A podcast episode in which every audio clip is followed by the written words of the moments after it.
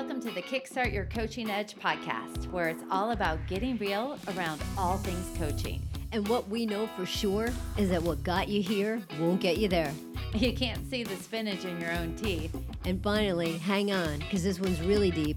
Once you realize that you are the traffic, everything makes complete and unadulterated sense. Hey, Karen, you ready to riff? Commence riffing. I love it. Right before we hit record, we're like, let's just riff on that and see what happens. And so that is exactly what we're going to do as we talk today about problem solving. That is the theme that we have for this entire month. And um, let's uh, let let's begin to riff, Karen. Well, it's problem solving as it relates to emotional intelligence. So we're not going to just sit here and say, "Okay, great, we're going to solve this problem." Right? We're, that's that's not what this is about. What this is about is making sure that we're understanding the correlation between problem solving and emotional intelligence. And what I'm going to do just really quickly is I am going to read the definition of problem solving for you eh, regarding emotional intelligence. So, problem solving relates to your ability and tendency to both solve problems that involve emotions and to use emotions as an effective problem solving tool. So I'm going to read it one more time. Are you ready, Jen? So I'm ready. It is problem solving relates to your ability and tendency both to solve problems that involve emotions and to use emotions as an effective problem solving tool. Just a heads up, that definition alone, you could create a program around because it's huge there's yes jen i'm going with you again with you. So when you think about problem solving this is a such this there's just so much meat in this definition here. And because if you can sit here and say what's your ability and tendency to both solve problems that involve emotions and couple that with how do you use emotions as an effective problem solving tool i mean i gotta tell you there's a lot of information there Let's actually break that down. Let's talk today about how to solve problems that involve emotions. And the next episode, we will use how to solve problems using emotions. Okay. you didn't sound you didn't sound convinced on that, Karen Sullivan. Uh, I'm all right. Go with it, but, but just really quickly though, um, there's actually studies before we just really dive into that, Jen. I, I just want to just give a tiny bit of background here, but there's actually studies that they've done. You know, all the emotional intelligence gurus like Daniel Goleman and I, I forgot another guy whose name begins with a G, but there's a real positive correlation between your emotional intelligence and your ability to solve problems. And people who can recognize and control their emotions exhibit more positive approaches to problems and they can solve them more easily. Now, you could define easily, but it's, and, and people that can't use their emotions, they can't really communicate effectively. They can't control their emotions under in a crisis or under stress to really solve problems that well. So I think that you know again we talked a couple weeks ago or maybe last week I don't even remember about the reliability that comes with emotional intelligence and this emotional intelligence assessment. But again, there's studies that back this up again and again and again. Now we can talk about whatever you'd like, Jen.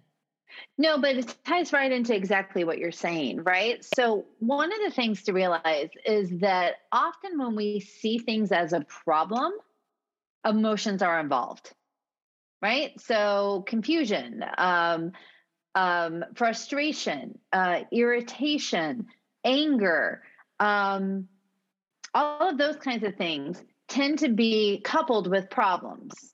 Opportunities tend to have excitement, joy, um, curiosity, those kinds of things. So, right. So, when we look at about solving problems that involve emotions, it's about how do you extract the emotion to understand what the real problem actually is.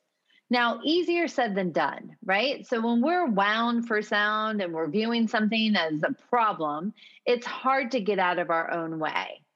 But when we can use that to say, this emotion is standing between me and a solution, this emotion is standing between me and an understanding of what's really happening when we can objectively look at it's not saying the emotion's right or wrong.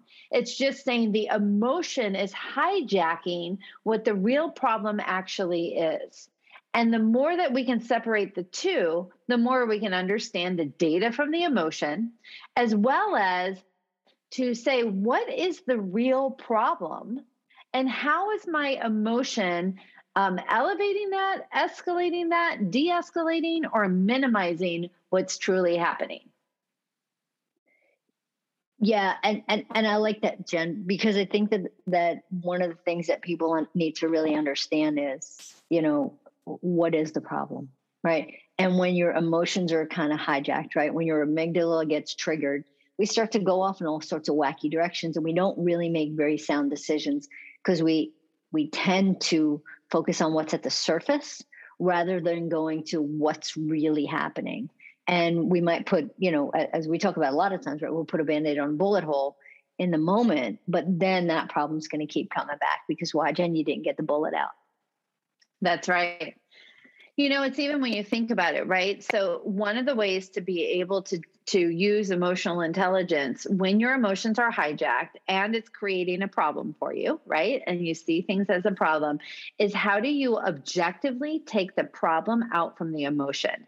So, one of the things that Karen and I talk about all the time is TFAR. We love it. Your thoughts create your feelings, your feelings create your actions, your actions create your results.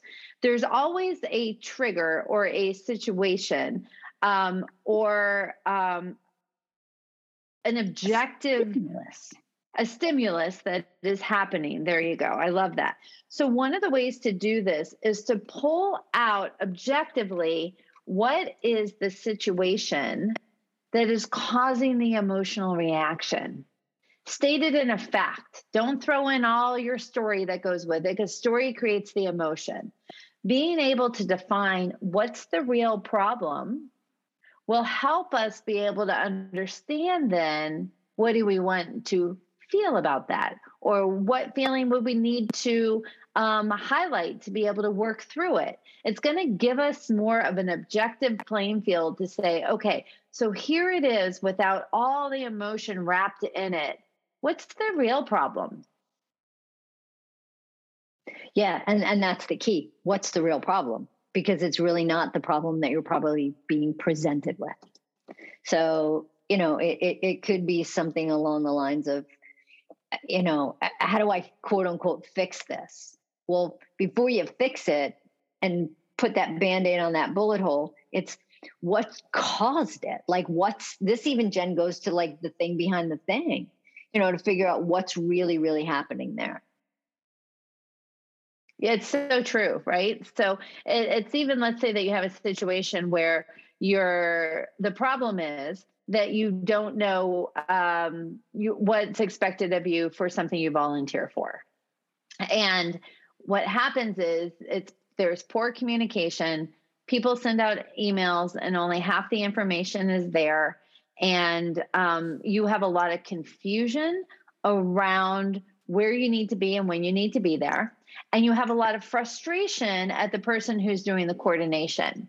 And what happens is we tend to do things like this. We'll say, I can't believe the communication is so bad.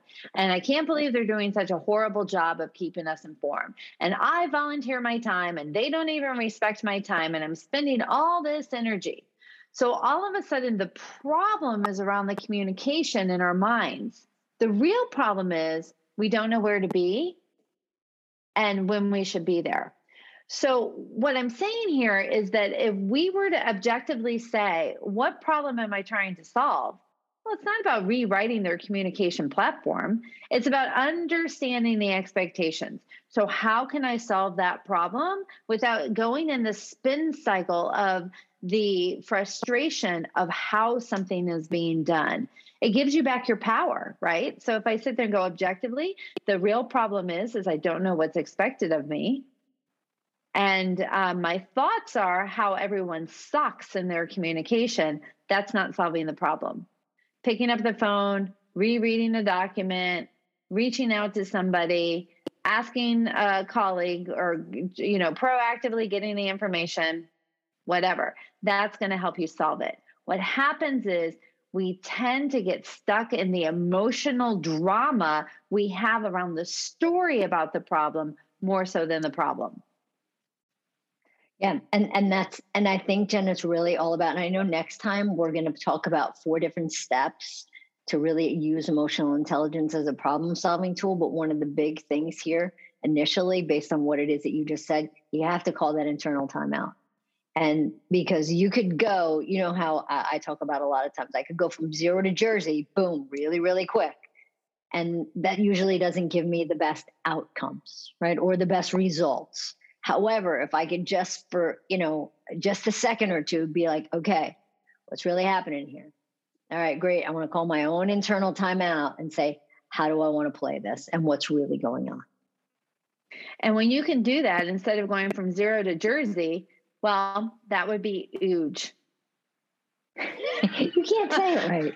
huge, Barley, just huge if you want to get certified in the EQI 2.0 assessment, which is all about understanding and helping your clients with their emotional intelligence, our next certification course is coming up on November 4th, 5th, 11th, and 12th. It is completely virtual. You too can be a part of it, and we want to get you registered so that you can see your own emotional intelligence. To check out the information, go to kickstartyouredge.com slash EQI. All right, you guys. Great riffing with you. And we will see you next week. Bye. Hey, everybody. Thanks for listening to the Kickstart Your Coaching Edge podcast. Craving more in depth discussions? Check out the Get Real Inner Circle with our no BS in crowd of coaches. Join live coaching discussions, breakdowns of coaching calls, and have some fun while you're at it you're going to want to go to kickstartyouredge.com backslash inner circle. It's time to get real.